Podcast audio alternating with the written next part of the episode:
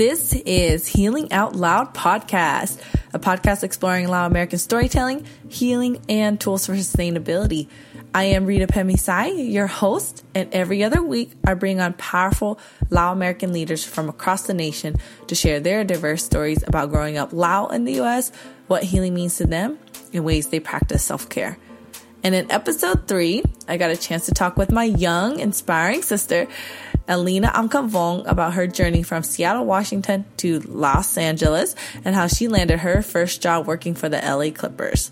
But in between the stories, much of what she shared also touched upon the themes of family, the strength of single mothers and parents, and why she created the phrase bless her hustle. What I admire most about Alina is that she's able to ground herself through remembering her Lao roots and how that actually empowers her to support the youth coming up as well. I mean, it wasn't too long that we were sitting in high school wondering what our lives would be like as grown ups, right? And as you probably remember listening to Alina talk about a poem she wrote titled Bloom, I thought it was such a special piece that only felt right to include in this week's practice tip, which again, you need nothing but your full presence and listening ear. So, without further comment, please enjoy this beautiful poem spoken by Alina herself. Hi there, it's Alina. So I wrote this poem back in 2017. It's called Bloom, and I will be going through it in this recording.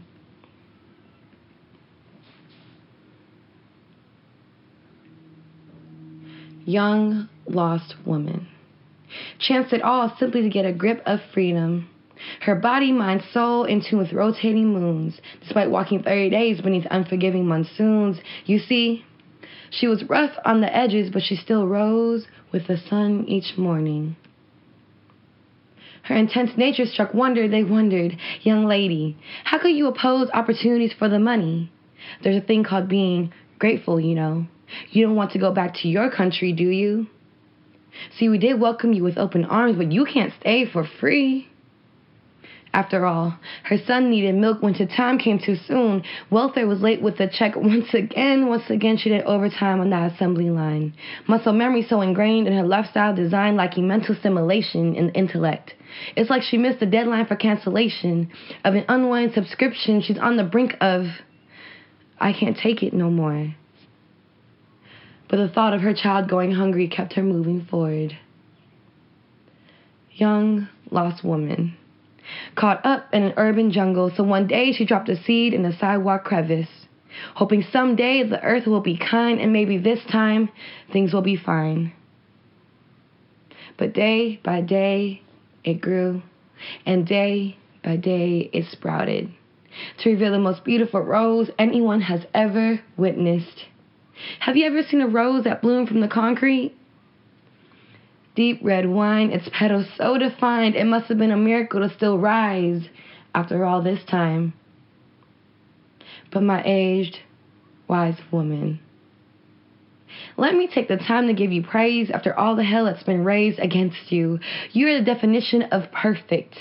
P E R, perfect as in so much courage within the woman who demanded, Let my child in. When the inexperienced, I'm clearly new to this teacher, feared my inability to speak English. You taught me to be proud of my witty tongue. The same one that switches between my native and my newness with ease, that lives on to paint pictures of your journey in a foreign land. My talking piece spits vernaculars, bringing to life raging rivers you've crossed, and it waist deep, wondering when to let go. Maybe I'll wake up in heaven tomorrow. Her amygdala on alert. It only took one splash in the deep end for young shooters to pull the trigger and go berserk, so why not die now when there ain't much to live for anyway? No, instead, you kept swimming, strong woman, because you believed in me before you even knew me. Well, let me tell you, I am no miracle. See, I was made for this. My mother's roots planted my feet too deep to walk away like this. You see, we are all roses that bloomed from the concrete, fired up from those who didn't think we could do it to the ones who made sure we always knew it. What's different about us is we'll never accept defeat. It takes resilience and defiance, perseverance, and the refusal to be silent. to make a person like me and you.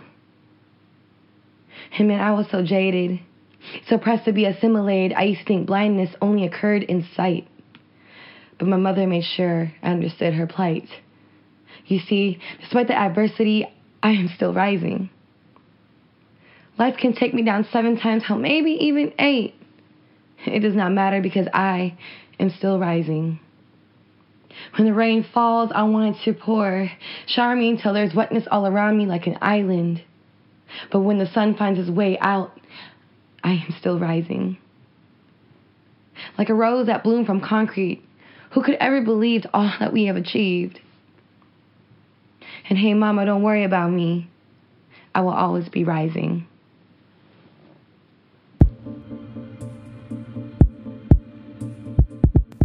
You just listened to a poem by Alina titled Bloom. I hope you enjoyed it and are able to further process how it landed for you. And for me personally, it helps to listen to the poem several times to see if it brings out something different in me every time. So take whatever time you need to process it, fam.